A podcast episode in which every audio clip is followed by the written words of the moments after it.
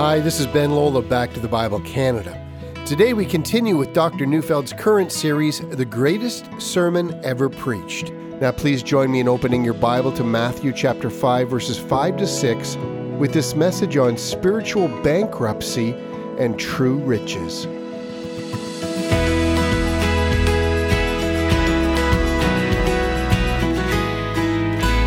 Every once in a while, I'll hear people say that one of the greatest obstacles that Christianity faces is its continual fascination with sin and its propensity to create feelings of guilt. You know, I once spoke with a psychiatrist who told me that it was psychologically unhealthy to believe that you're a sinner. This, she said, led to a very poor self esteem. You know, the whole concept of human rights, she told me, could not have come about had we not jettisoned the idea of sin and the idea that we don't have a right to anything. Until we realize our innate goodness, she said, we will not grasp the idea that we have rights, rights which we deserve. I responded by telling her that accepting the verdict that I am a sinner in need of grace has liberated me from pride and a constant need to defend myself. And besides, I argued, there's a great difference between being in a constant battle to defend myself and my rights and the need to love others as Christ had loved me, and therefore to seek justice for them. Well, the debate continues, but for Jesus, the matter dealt with God and who would be the people belonging to a kingdom that would never pass away. To whom would the future be given? He started by identifying those who were aware of their sin, their spiritual bankruptcy before God. Blessed are the poor in spirit. These would inherit the kingdom of heaven. And then he added, Blessed are those who mourn. That is, how favored are those who are deeply moved to tears over their own rebellion against God, for they shall be comforted. Today we're going to look at two more of the Beatitudes or two more blessed statements. Jesus will expand on the idea that the people who are in the most favored place on earth are not only those who confess their sins and who mourn over them, but also those who are meek and those who hunger and thirst for righteousness. Let's begin with the third of Jesus' Beatitudes. Matthew 5 verse 5 says, Blessed are the meek, for they shall inherit the earth. Let's start with the most objectionable part of this verse. The word meek in most circumstances does not sound very attractive. Among the ancient Greeks, the term meek was actually thought of as a negative term, considered a vice and not a virtue. The Greeks thought of a meek person the way we would think of a doormat.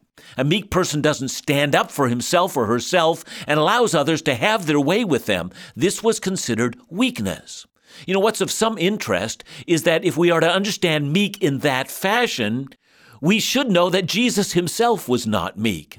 Jesus could be quite bold and forceful when need only to think of some of his classic battles with the Pharisees to see that he was hardly in a mood to give ground to any one of them. He drove money changers from the temple with a whip and confronted the Pharisees, calling them brood of vipers, not when they weren't around, but rather doing it to their face. So, what is meekness? Well, let's start by talking about what it's not. It's not a picture of an apathetic, lazy individual who allows others to take action while they're content to sit back. Neither is it the picture of someone who's nice all the time. When I say things this way, you might wonder if I am performing a, a clever trick here in which I am changing the natural meaning of the word. You know, several years ago, I saw a bit of graffiti in a public washroom which read, We meek will inherit the earth if that's okay with the rest of you guys. You know, I had to smile because for the, most of us, the meek taking over the earth because of the nature of meekness would mean that the meek would have to ask permission from the rest of us first. And we would say, No, but when Jesus said the meek would inherit the earth, he is in fact quoting from the Old Testament, to be specific, from Psalm 37. Let's read it in context as well as the actual passage. I'm reading verses 7 to 11. Be still before the Lord and wait patiently for him. Fret not yourself over the one who prospers in his way, over the man who carries out evil devices. Refrain from anger and forsake wrath. Fret not yourself, it tends only to evil. For evildoers shall be cut off, but those who wait for the Lord shall inherit the land. In just a little while the wicked will be no more. Though you look carefully at his place, he will not be there. But the meek shall inherit the land and delight themselves in abundant peace. Now consider the descriptions of the meek.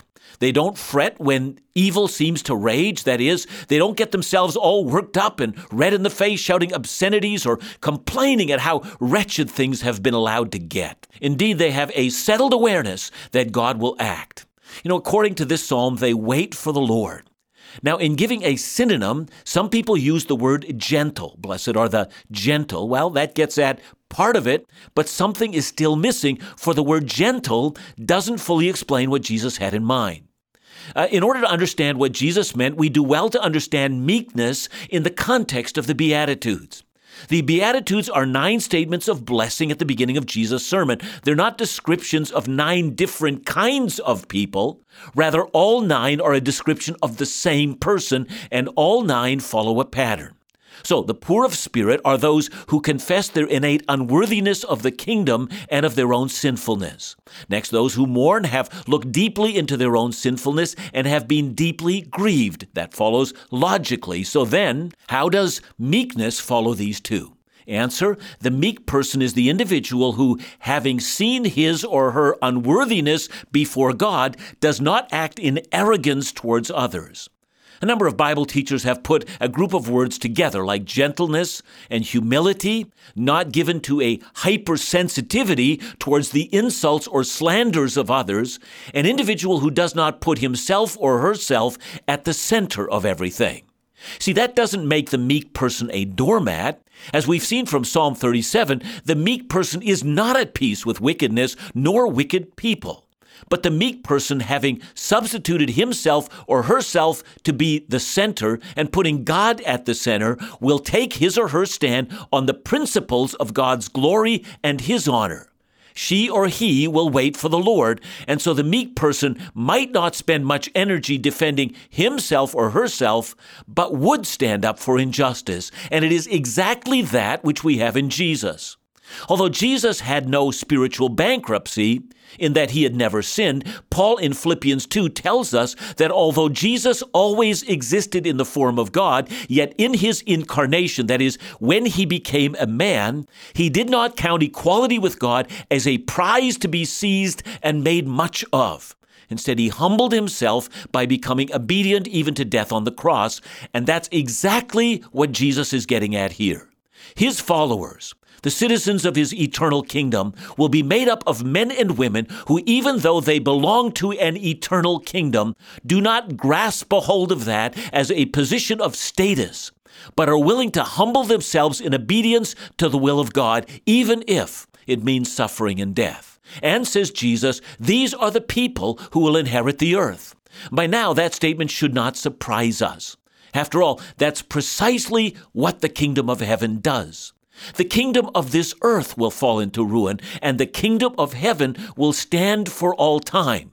That's why the citizens of the kingdom, and that includes the meek, will reign. Now let's stop for a moment and make this personal. William Carey has often been called the father of modern missions.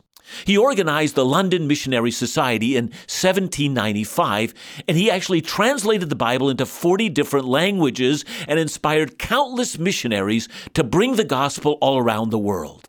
His ministry in India is legendary. His life indicates an amazing story of one life that is submitted to God and what that life can accomplish. But on one occasion, he was sitting at a table in which a British general had made a comment to a Lord Hastings sitting at that table that all that William Carey really was was just a shoemaker, for that had been Carey's trade. Not a man of high standing, just a shoemaker. Carey overheard the conversation and he interjected. He didn't say, Well, sir, I don't think you've accomplished what I have. Rather, he corrected the general and told him that he was wrong. He had not been a shoemaker, no, sir. He said, I was only a cobbler. He meant he didn't make shoes, he only fixed them. He was less than the general had imagined. See, how about you? Are you sensitive to slights, to insults, and you project the image that no one will ever take advantage of you? Jesus said, Blessed are the meek. When someone tells you you're a sinner, your response should be, Wow, you don't even know the half of it yet. I'm a great deal worse than you can ever imagine. The kingdom of heaven, however, so overwhelms my thinking that it has my attention and all my loyalty is directed there. More when we come back. As we look at Matthew 5, 5, and 6, the Beatitudes show us that those who belong to God's kingdom are the meek. Well, this word doesn't typically conjure up positive meanings for most of us. Dr. Neufeld has helped us to better understand what Jesus was really saying when he talked about those who are meek in spirit. For meekness naturally flows out of our acknowledgement that we are spiritually bankrupt and not deserving of God's goodness. When we come back, we'll learn what Jesus meant about those who hunger and thirst after righteousness.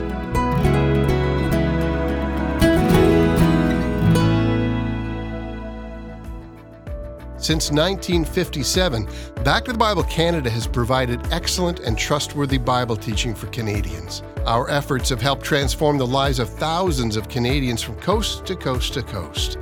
In this new year, perhaps you'd consider joining our ministry team as a monthly partner.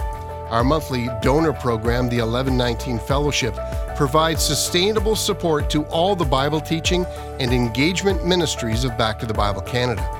Consider how you might invest in these efforts as people of all ages and stages of life open their lives up to discover more about Jesus in the pages of the Bible.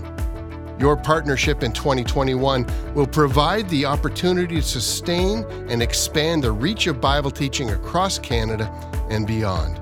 To learn more about the 1119 Fellowship Program, the benefits of joining, and to become a member, visit backtothebible.ca slash fellowship or give us a call at 1 800 663 2425.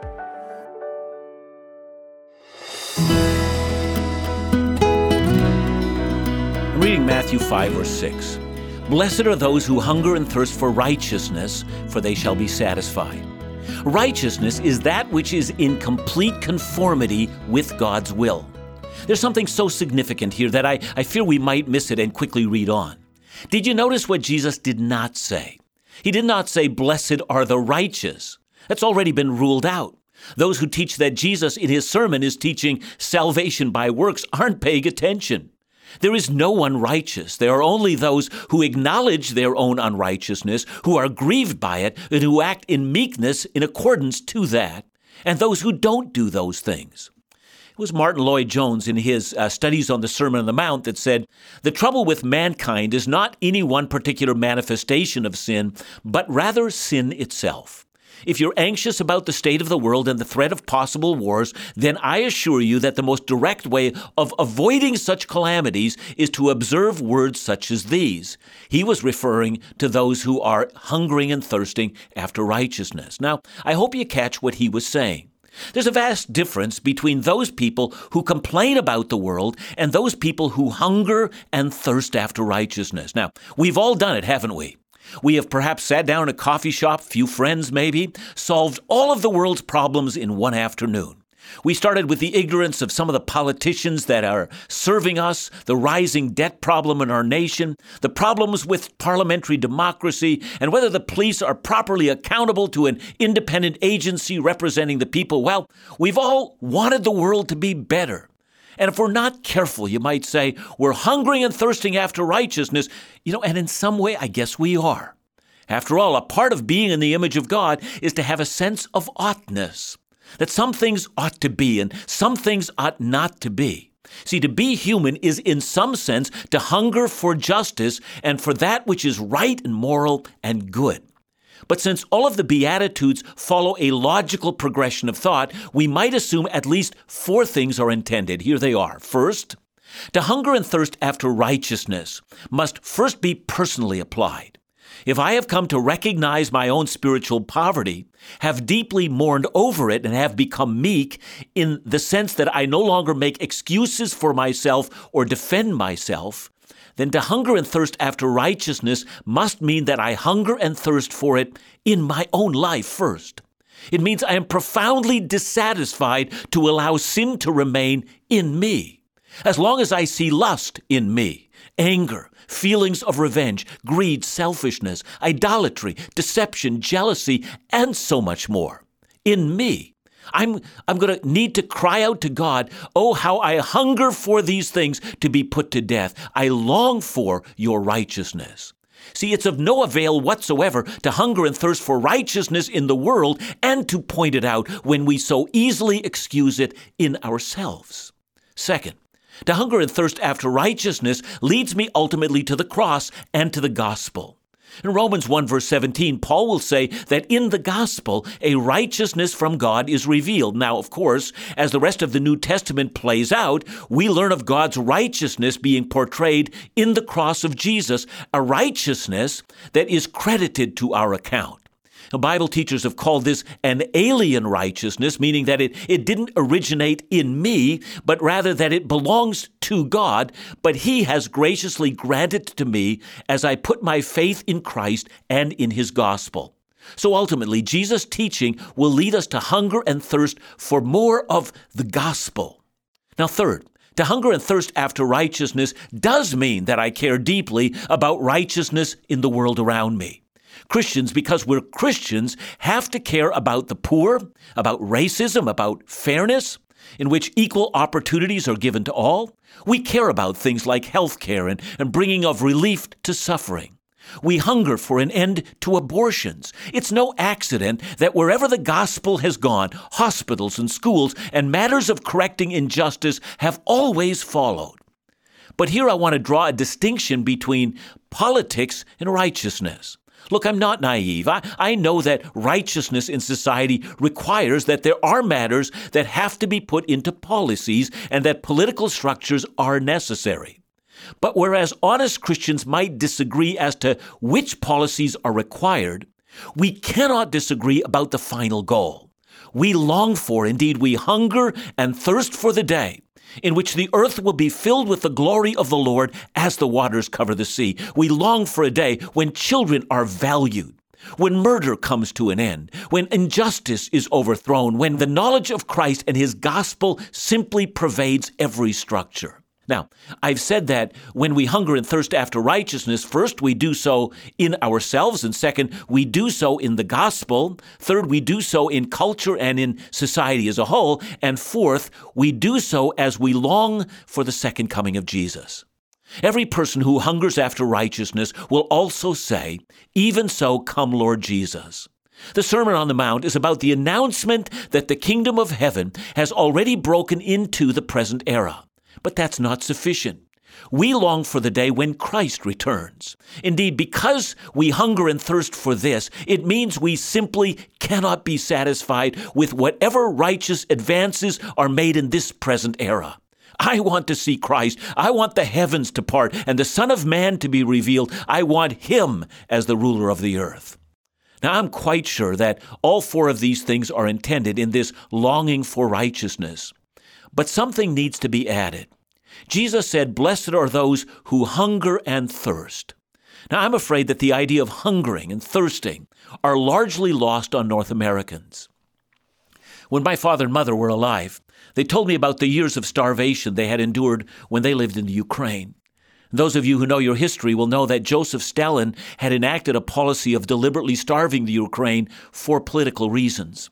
And so my parents and my grandparents, living in a land of rich farmland which promised a yearly bumper crop, were forbidden to the point of death from eating from the abundance of the land that God had blessed. My father's own brother died of malnutrition. My mother told me that when they fled to Russia and to the West, she remembers the feeling of walking and her hunger swollen legs were rubbing against one another. See, when you hunger for food, whether you wake or sleep, your mind is engaged in the thought of food. You ache with longing just to eat. All other interests are crowded out. That's your only desire. You know, I can only imagine the crushing weight that was on my grandparents as they looked at their young children's hungry eyes and knew they could not meet their need.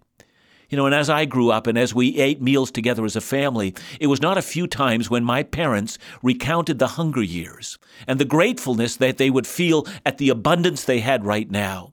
They told me they had dreamt about what God had now given them. And when Jesus spoke of hungering and thirsting, he meant it in just that kind of a way. Righteousness is not just something we add on to the other interests that we have in life. Everything is reduced to this one thing. All other interests in life, all other pursuits are eclipsed against a desire that simply occupies us. We long for the kingdom to come. We long for Christ to be revealed. We long for the evil in this world to finally and ultimately be done away with. And we ache like a starving man or a woman for the sin in our own lives to be put to death so that we, with our whole body, will live and breathe and exist to the glory of the God who has loved us. Jesus said of those who hunger and thirst after righteousness that the longing in our souls that consumes us and causes us to ache will not have been in vain. Like my parents who would stare in awe at the table before them, overflowing with rich food in this country, so too we will be satisfied. The day will surely come when the earth will be filled with the glory of the Lord as the waters cover the sea. See, when I reflect on the beginning of the Sermon on the Mount, I'm struck by how different the citizens of the kingdom of heaven are to those whose hope is wrapped up in the kingdoms of this earth. To those whose hope is now, there is a kind of joy. Because they aren't filled with grief over their own spiritual bankruptcy, they never feel the kind of hunger that the citizens of the kingdom experience. But for those who are so aware of their spiritual poverty that it has made them meek, and one day the situation will be reversed, the kingdoms of this earth will collapse, and the kingdom of heaven will be established. And then the longing in our soul will be fulfilled. That is Christ's promise to us.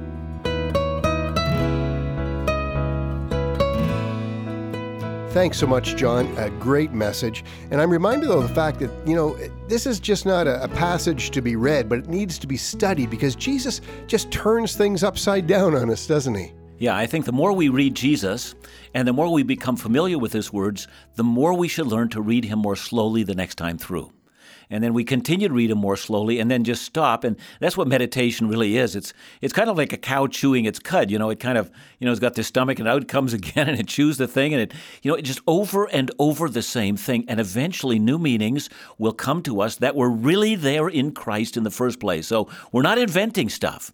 This is really in tune with everything that Jesus taught and then when we come to this whole hungering and thirsting after righteousness, Ben, both you and I will recognize that it's so much easier to hunger and thirst for it in others than to do so in ourselves. And he does teach us that. I hope that this message has impacted you as we reflect on our own status as citizens of God's kingdom. Don't miss tomorrow's program as we'll look at Matthew chapter 5 verses 7 to 9 on the topic of giving and receiving grace with Dr. John Neufeld back to the Bible Canada, leading you forward in your walk with Jesus every day.